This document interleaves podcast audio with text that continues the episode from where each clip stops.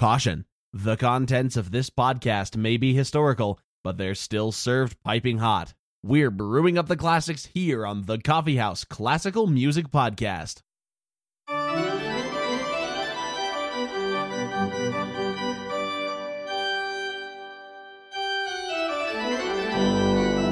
Hello and welcome to the 150th episode of the Coffee House Classical Music Podcast. I'm Asa.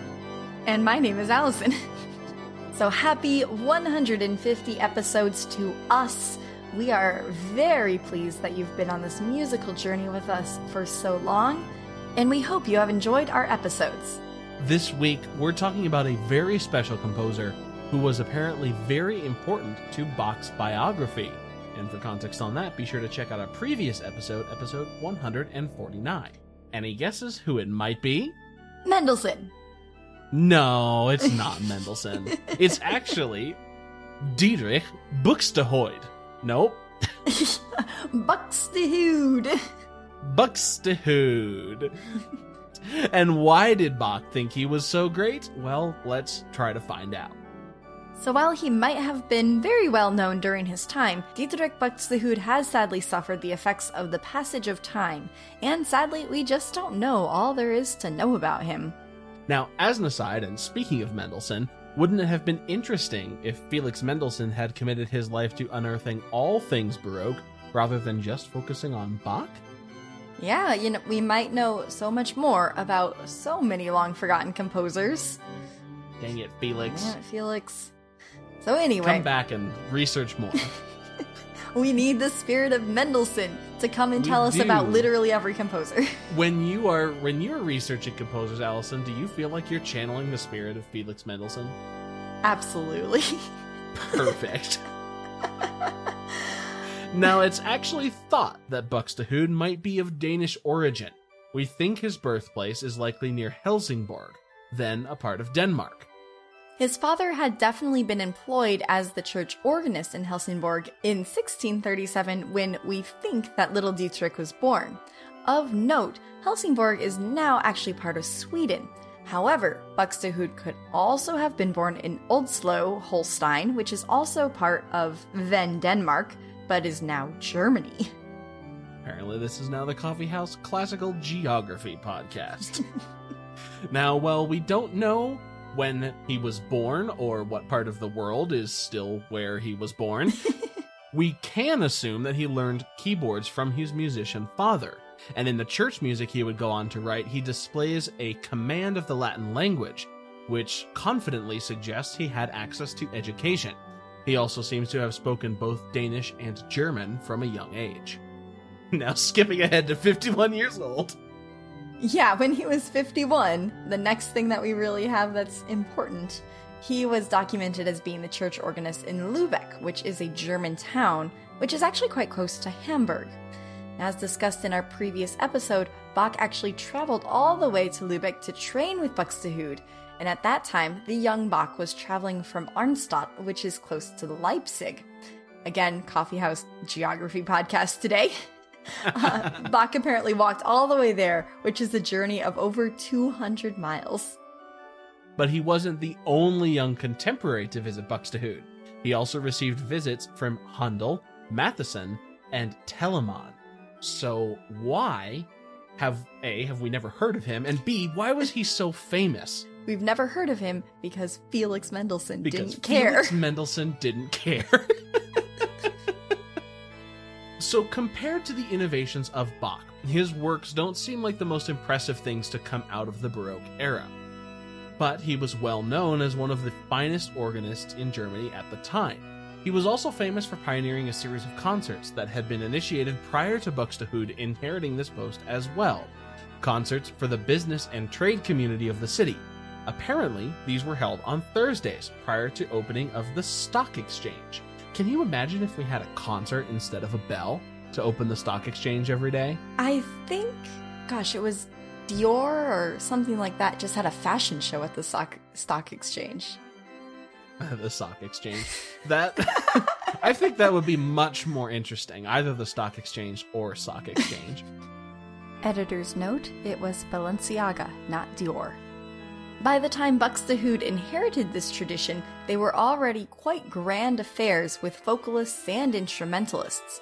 But Buxtehude increased the scale even more, and he even had extra balconies specially installed in the church to allow for the bigger consorts.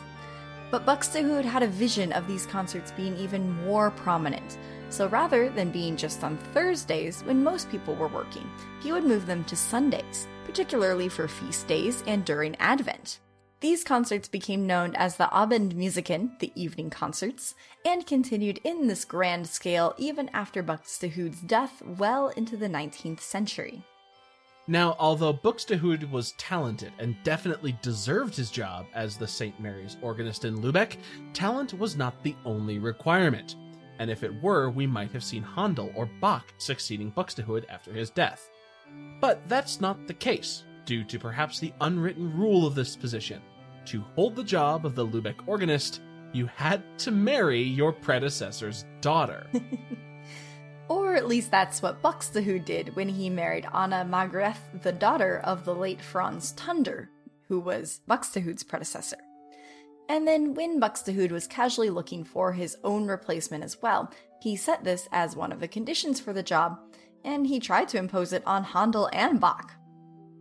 Now, for one reason or another, hopefully not reflecting upon the poor young woman herself, both Handel and Bach found this requirement unacceptable and therefore had to find jobs elsewhere. It seems after Buxtehude's death, when a new organist still had yet to be found and his daughters were still unmarried, the church still respected his wish that his successor would marry said daughter. The new organist became some other unknown schmuck, Johann Christian Schiefer, Schieferdecker. And he'll never become famous because his name is hard to say.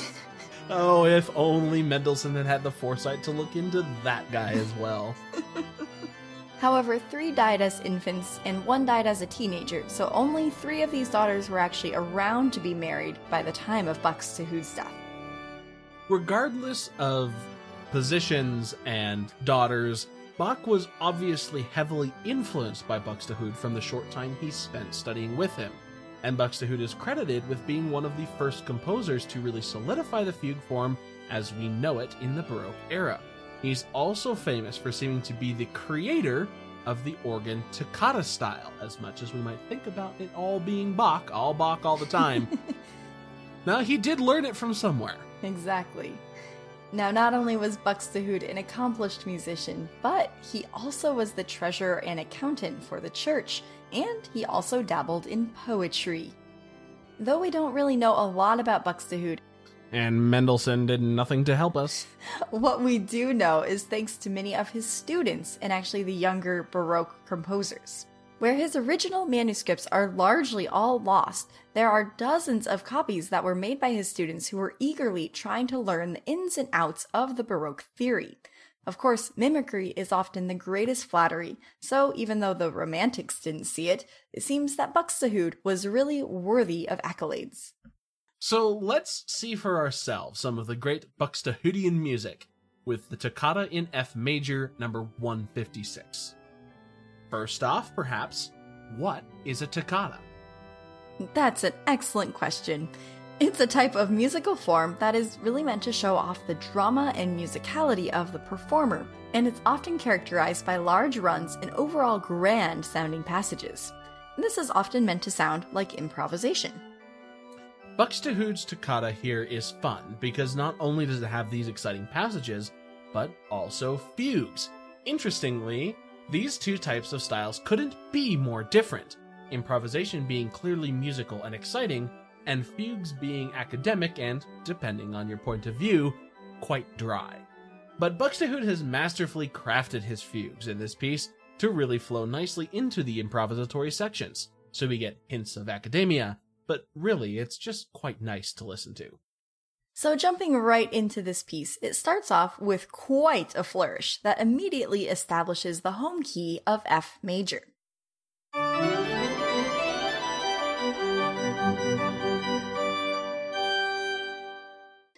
And after we get that little introduction, Buxtehude shows off a special quality of the organ, which is the ability to sustain a very low note forever. This is called a pedal tone because it is played by a foot pedal, and it also completely solidifies our tonic note of F throughout the rest of this introduction section.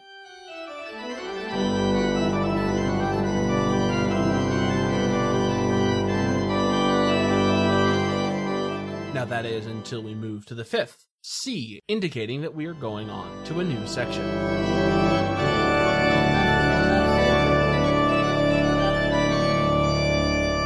And in that new section, we change both time signature and style.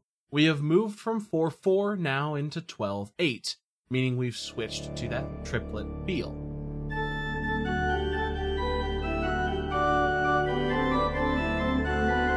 Now, this section is not exactly a fugue, but Buxtehude tricks us into thinking it might be by starting the way that all fugues start. Here is our initial theme the subject, and then we hear a mimic, the answer.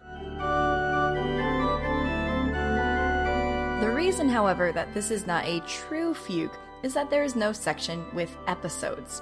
We do hear the fugue subject and answer again, a few t- more times actually, but there's really no development, it's just the same opening material over and over again.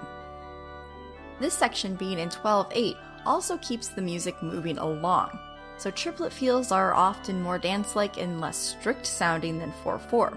So it makes this section actually stand out after having heard that elaborate improvisatory introduction. We then get a neat little bridge that's not quite a fugue and not quite improvisatory. It's more like a little oompa jig almost.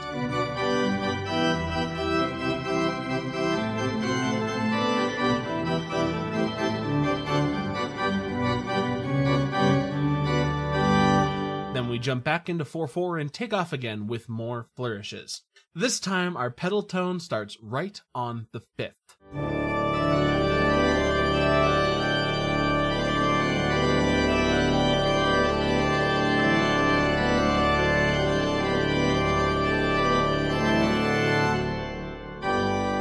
One important thing to listen for in these improvisatory sections is actually the musicality of the performer that they have to bring to these sections.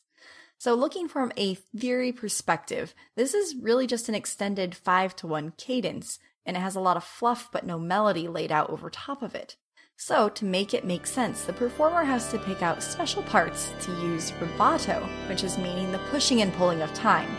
And this essentially creates a roadmap of really what of these fluffy notes the listener should be paying attention to. Now, here you'll begin to find a pattern. After an improvisatory cadence, there should be a new fugue. And this time, it's a real one. So here's our subject and answer.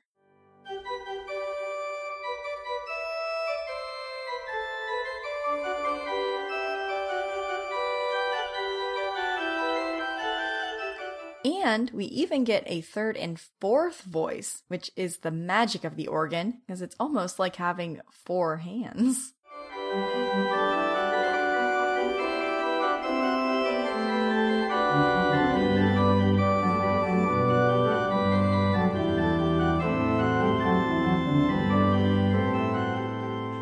Unlike our first fugue like section, we actually get a development with episodes. And here's an example of a couple particularly lovely ones, not at all in our home key.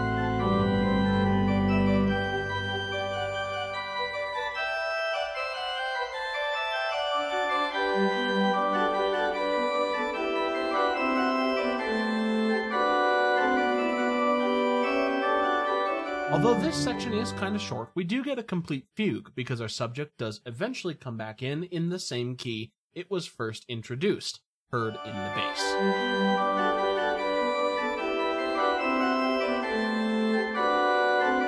Then there's a little coda section that takes the 16th note motif that we've been hearing in the subject and plays around with it in a quasi improvisatory manner.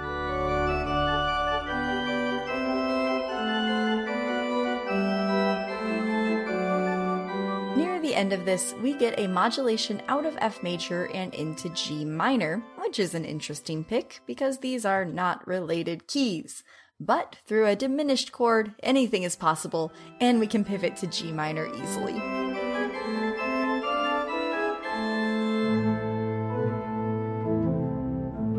And we don't even change the key signature, it still just notates one flat.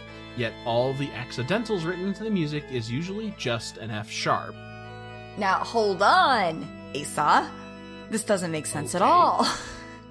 G minor is a relative of B flat. and We should have a key signature with two flats and get rid of that F sharp. That's from G major. Okay, okay. Well, so let's make it make sense.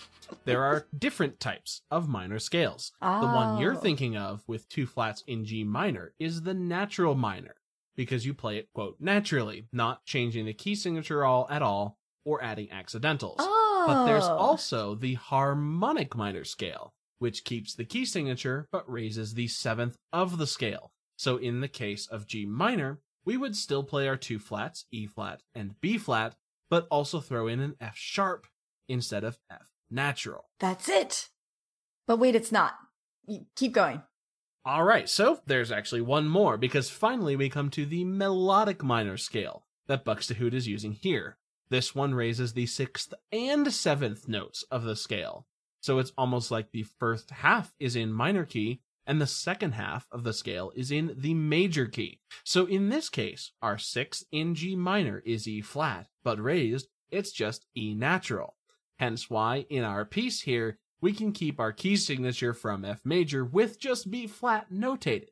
Then we add our F sharp accidentals so it doesn't look too messy on the page. Thank you so much for coming to our theory talk. It's Baroque music. What do you expect? Nothing less. But get this, we don't even stay in G minor for very long. After all of that, it's actually just a short stop on our way to our ultimate goal of D minor, which is the relative minor to F major. Finally, there is peace in the world. It all makes sense. And also, we're back in 12 8.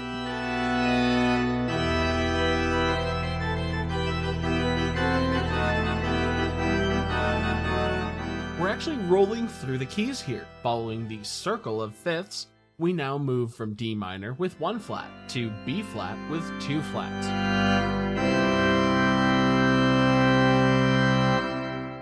Now, don't get confused. This next part has some imitation, but it is not a fugue. Just another one of Buxtehude's tricks of improv versus fugue. So, following this pattern that we've set up, there's a little improvisation, little modulation, this time to C minor with three flats, then a quasi fugue. You get the picture.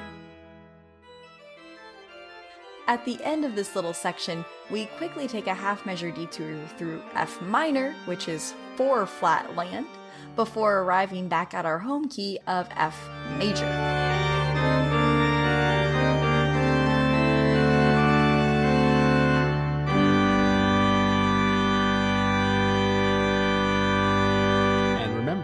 As the pattern, real fugue time. Real bucks to fugue. Again, it's really short, but we get all the requisite parts of a fugue and not just basic repetition.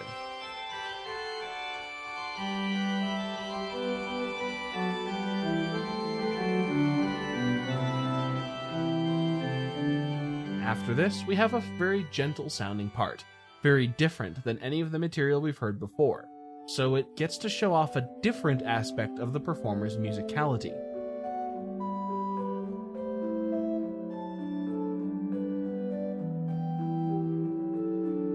Then, after lulling us into a contemplative state, Buxtehude whacks us over the head with something that sounds like we're hammering away at an ending cadence. This section is not quite as rubato as other improvisatory sections have been. It's actually really highlighting the rhythm more than the key at this point.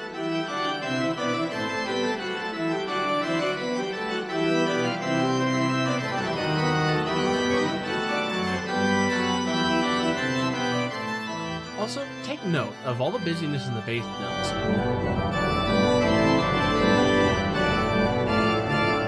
These are 16th notes, and keep in mind this line is actually played with the feet.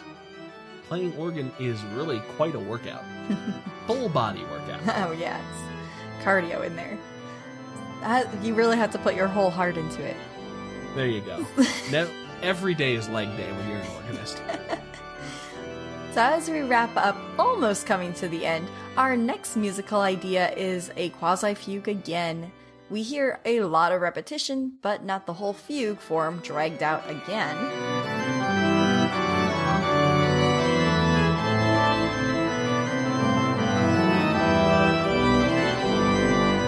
And the finale of the piece is really just a large F major chord.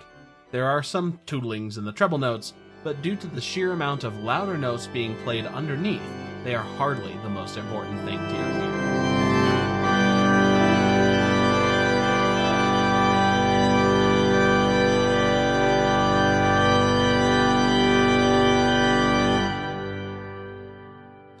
So, there we go. This music was worth traveling 200 miles on foot to hear back in the day, but not good enough to marry someone's daughter.